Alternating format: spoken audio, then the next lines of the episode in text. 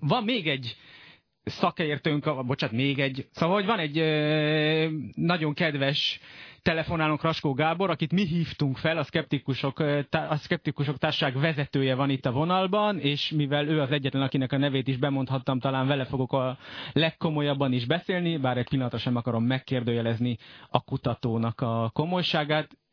Jó napot kívánok, Reskó úr! Tiszteletem. Hát nem tudom, hogy mennyire érte váratlanul, hogy magára csörögtünk, de úgy éreztük, hogy mielőtt teljesen elveszítjük az eszünket, megkérdezünk valakit, aki tud nekünk tiszta vizet önteni egy kicsit a pohárba. Igen, hát igazából én összességében annyit hallottam, hogy chemtrail ügyekről van szó a rádióban, úgyhogy egy picit, hogyha felvilágosítana, hogy éppen ezen belül miről, mire kíváncsi, azt megköszönném. Hát igen, igen, igen. Tehát arról beszélgettünk itt először egy én általam fölhívott álszakértővel, és aztán egy telefonálóval, aki a kutatóként mutat, mutatkozott be, hogy egy őrületes világ összeesküvést sejtenek most már egyre többen a chemtrail mögött. Hogy valakik új világrendet akarnak fölállítani, egy szűk elit, akik aztán így, így akarják igazából átvenni a kontrollt az emberek alatt, és hogy, e, és hogy régen nem voltak ilyen kondenszcsíkok, ez új keletű dolog, az utolsó tíz évben terjedt el, pedig régebben is voltak repülőgépek.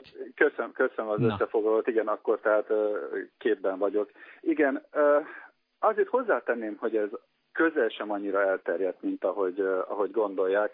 Minket nagyon érdekel ez a dolog, mert, mert mi tényleg szoktunk foglalkozni az ilyen hiedelmekkel, és komolyan is vesszük. Én azt hiszem, hogy a chemtrail hívők, ha valakikkel tudnak beszélni, azok pont a szkeptikusok, mert mi szóba állunk velük, és megpróbálunk vitatkozni vagy érvelni. Ennek ellenére amikor ismerőseimmel beszélek erről, akkor a legtöbbjük azt se tudja, miről beszélek. Tehát igazából azért nem egy nagyon elterjedt dolog ez, de mindenképpen szerintem érdekes. A nagy probléma az az, hogy most éppen az utolsó percekben belehallgattam egy beszélgetésbe, aminek az elejét nem hallottam, de ahogy hallom, térenergiáról, vákumenergiáról, ufókról és egyebekről van szó. Igen, ez is becsúszott a végére. Ön, ön pedig ugye említette a háttérhatalmat és egyebeket.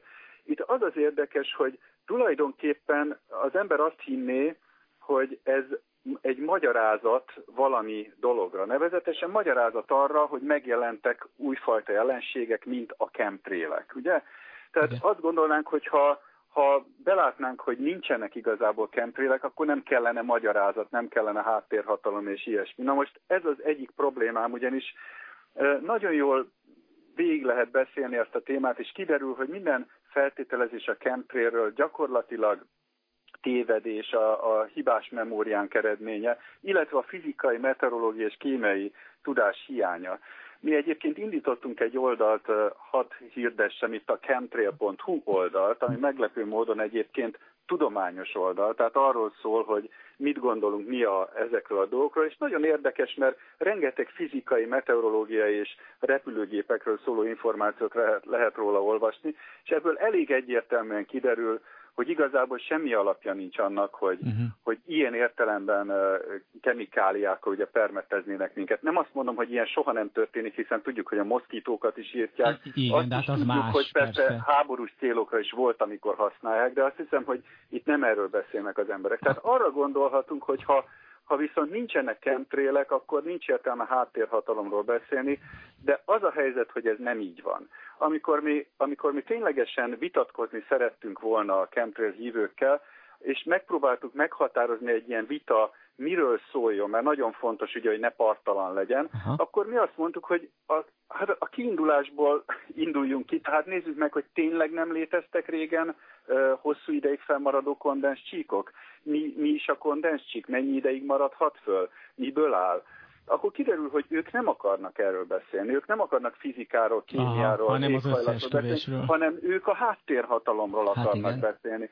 Tehát az, ezért kell azt mondanom, hogy igazából ennek a kérdésnek nincs köze ahhoz, hogy a kondenscsíkok mennyi ideig maradhatnak föl, nincs köze a, a fizikához, a kémiához és a tudományos dolgokhoz.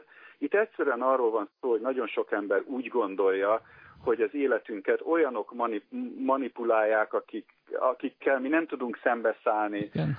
nincs befolyásunk. Ennek olyan értelemben persze tényleg van alapja, hogy egy egyszerű hétköznapi ember nagyon nehezen tud beleszólni ugye politikába, meg hogy mi történik. de hát ennek ellenére azért ez nem biztos, hogy az ő magyarázatuk a helyes, de Igen. ez már nem nem, nem tudományos. Nem, igen, nem tudományos. Raskó nagyon-nagyon szépen köszönjük, hogy ilyen hirtelen is a rendelkezésünkre állt, és akkor mindenkinek ajánljuk, hogy látogasson fel a chemotrail.hu-ra, és ezzel ezt a témát befejeztük, jöjjenek a hírek. Köszönjük szépen!